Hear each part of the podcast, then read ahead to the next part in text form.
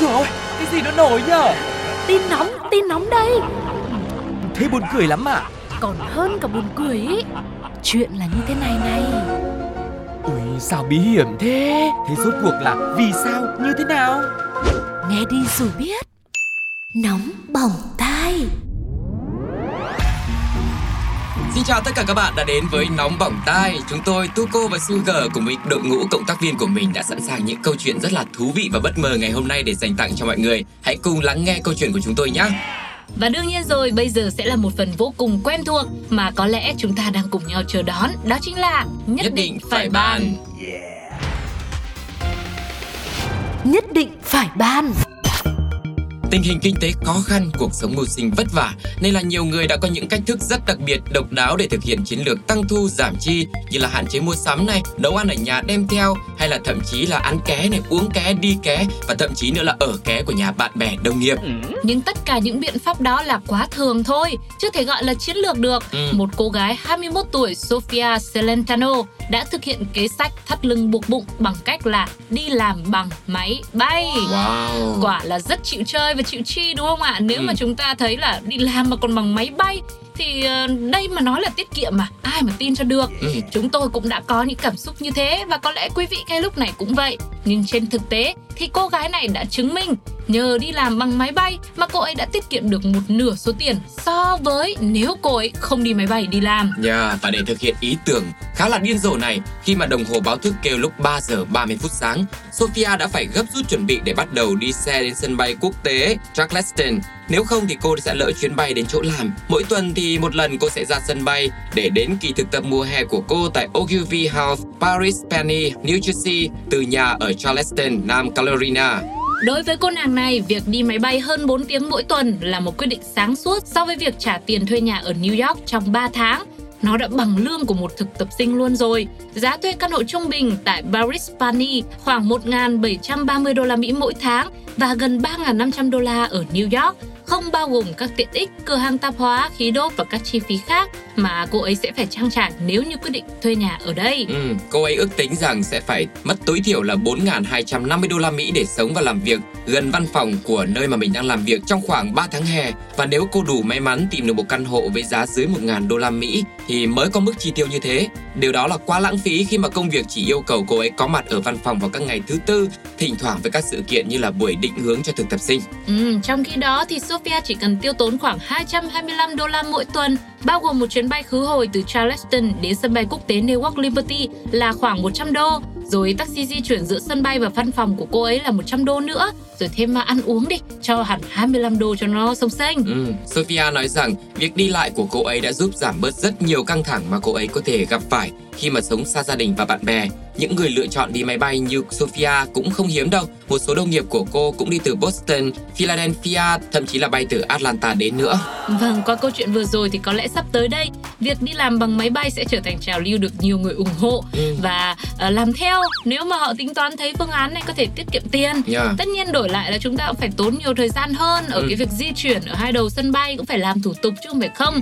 Nhưng mà à, thực ra mà nói nếu mà phân tích kỹ thì chẳng qua là cô này cô chỉ đi thực tập hè thôi Ừ. chứ không phải là một công việc mà ổn định trong suốt cả cuộc đời của mình. Đúng rồi. Với cả hơn nữa là cô chỉ cần phải có mặt ở công ty à, là vào một ngày nhất định thôi. Ừ. Rồi lâu lâu thì có thêm những cái buổi sự kiện khác, tức là rất là lâu thỉnh thoảng mới có chứ Ừ. không phải là à, cái thời gian có mặt phải là nhiều. Vì vậy nên cô ấy đi như thế là hợp lý. Nhưng Yeah. còn nếu mà ngày nào cũng đi thì chắc chắn là cái chi phí nó sẽ phải đội lên rất là nhiều và cộng thêm là sức khỏe cô này cô phải đáp ứng cho việc là đi sớm về cũng khuya như vậy rồi thường xuyên là ở trên máy bay cũng có có ảnh hưởng đến sức khỏe của bản thân chứ đúng không ạ? Và đó là chưa kể đến cái việc là nếu như mà máy bay trễ chuyến ấy thì Ừ. công việc của chúng ta sẽ bị lỡ đi đúng không nào? Bên cạnh cái câu chuyện của Sophia thì còn câu chuyện của rất nhiều những người khác nữa thì tất nhiên là cũng cân đong đo đếm nâng lên đặt xuống khi mà thấy phù hợp thì họ mới làm như thế. Còn không biết là với quý vị thì sao? Quý vị đã lựa chọn phương tiện nào đi làm mà nó độc lạ hơn là xe máy bây giờ thì có xe đạp đúng không? Thì Ừ. ngoài ra thì không biết là quý vị sẽ lựa chọn là đi bằng phương tiện nào ờ, để tiết kiệm chi tiêu của mình trong cái thời kỳ mà kinh tế đang rất khó khăn như thế này thì hãy chia sẻ cùng với nóng bỏng tai nhá. Okay. Còn lúc này thì đương nhiên rồi sẽ là một vài bình luận rất thú vị về câu chuyện vừa rồi mà chúng tôi đã thu nhặt được từ những ý kiến của cộng đồng mạng. Mời mọi người cùng nghe thử nhé. Không có chuyến bay từ Hà Đông ra cầu giấy nhỉ? Có thì tôi cũng đi. Tính ra mình đi làm cùng mất một tiếng rưỡi luôn đó, giờ chỉ thiếu máy bay thôi. Thôi, nói thì nói thế, chứ thời gian làm thủ tục rồi di chuyển ra sân bay hay từ sân bay về nhà cũng đủ mệt, vẫn là không hợp lý đâu các bác ạ. Nhất định phải ban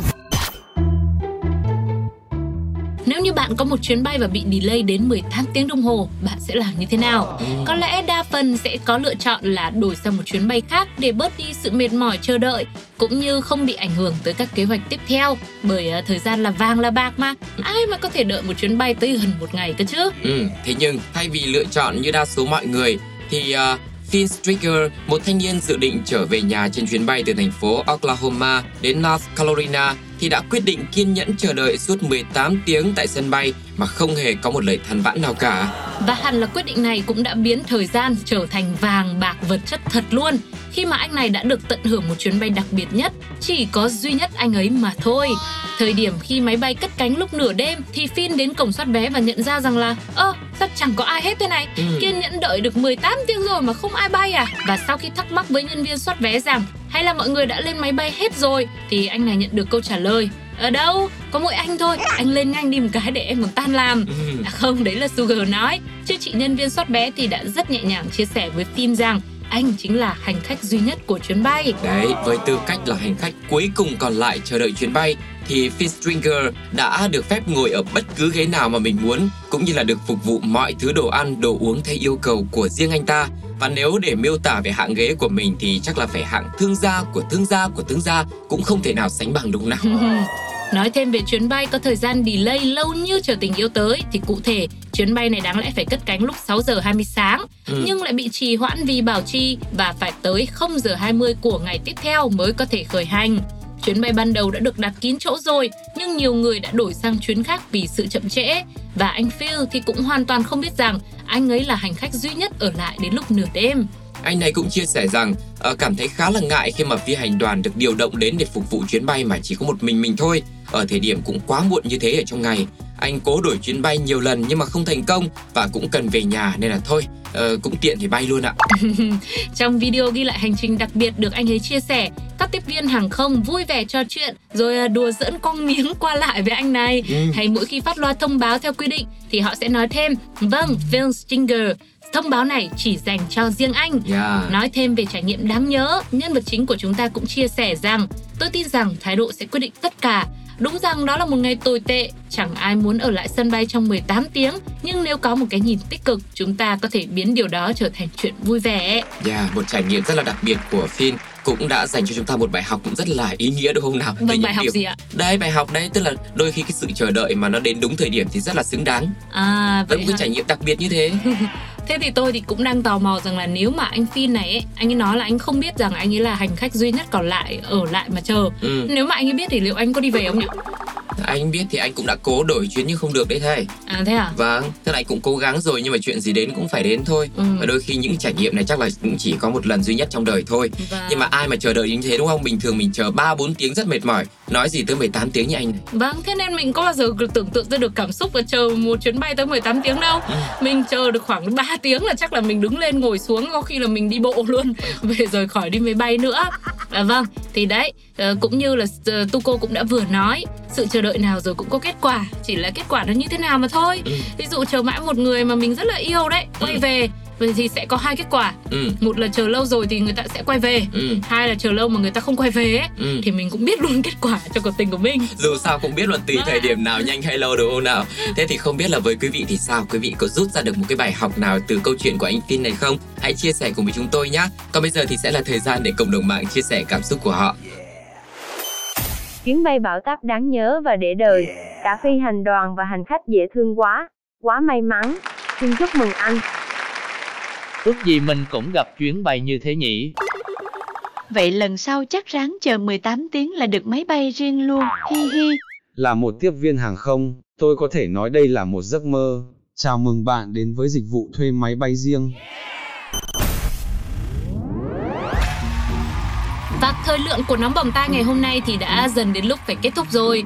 Sugar và Tuko cũng như cộng tác viên của mình đã gửi đến cho quý vị hai câu chuyện. Một anh chàng chờ đợi một chuyến bay đến tận 18 tiếng đồng hồ và cuối cùng từ chuyến bay rất là đáng nhớ và rất là nhiều những cái sự khó chịu lúc chờ đợi đã trở thành một chuyến bay cực kỳ đặc biệt và để đời với anh này khi mà anh ấy được phục vụ như một khách hàng VIP chưa từng có trong lịch sử của hãng bay. Rồi thêm là câu chuyện đầu tiên đó chính là một cô nàng đã lựa chọn máy bay làm phương tiện di chuyển đi làm để ờ, cho tiết kiệm tiền thuê nhà. Tiền thuê nhà đắt quá, nên thôi, mình cứ dùng máy bay mà đi. Ở nhà với bố mẹ vẫn sướng hơn. Và quý vị nghĩ như thế nào thì hãy chia sẻ ngay cảm xúc của mình với Nóng Bỏng Tai nhé bằng cách là bình luận trên ứng dụng FPT Play hoặc là trên fanpage Pladio cũng như là email pladio a fpt.com. Còn bây giờ thì xin chào và hẹn gặp lại. Bye bye!